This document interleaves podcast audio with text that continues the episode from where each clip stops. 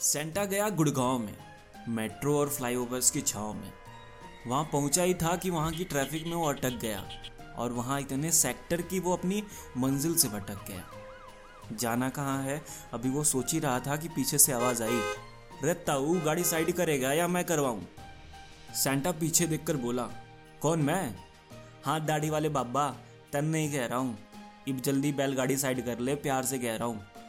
Santa बोला ये बैलगाड़ी नहीं, स्लेज है। और ये देख के बात करो कि मेरी क्या एज है। बात करने का ये कौन सा तरीका है? तभी आवाज़ आई, ओ बर्फीले मानुस, बात करने का तरीका मुझे मत सिखा। और ये नियम कानून जाके अपने बापू को दिखा। अब ज़्यादा गुस्सा दिलाया तो कुछ ऐसा कर दूँगा। तेरे बैलगाड़ी के साथ साथ तुझे भी अपनी डिक्की में भर दूँगा। फिर गुड़गांव की कहानियों में एक और मिस्ट्री जुड़ जाएगी। तुझे ऊपर वाले की नज़र और यहाँ की पुलिस दोनों नहीं ढूंढ पाएगी। सेंटा बोला अरे मैं सेंटा हूँ, मैं सबके लिए खुशियाँ और तोहफे लाता हूँ। जो भी रोता हुआ मिलता है, उसे गले लगाकर हंसाता हूँ। अच्छा सबके लिए तोहफे लाता है?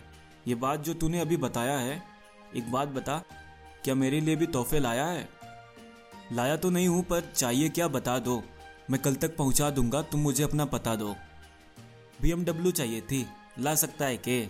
चल छोड़, तू बुल्ट दिला सकता है के? ये सुनते ही सेंटा का पारा चढ़ गया। वो गिफ्ट में रखा बल्ला उठाया और आगे बढ़ गया। बोला, तू इतने देर से मेरे मज़े क्यों ले रहा है? और इतनी चौड़ में धमकियाँ किसे दे रहा है? तेरे पास दिमाग नहीं है तो खुद सोचना मैं अपनी क्रश की नज़रों में सेल्फ रिस्पेक्ट की अर्थी क्यों जलाता? और मेरे पास अगर बीएमडब्ल्यू या बुलट होती तो ये बैलगाड़ी या स्लेज जो भी है, मैं इसे क्यों चलाता?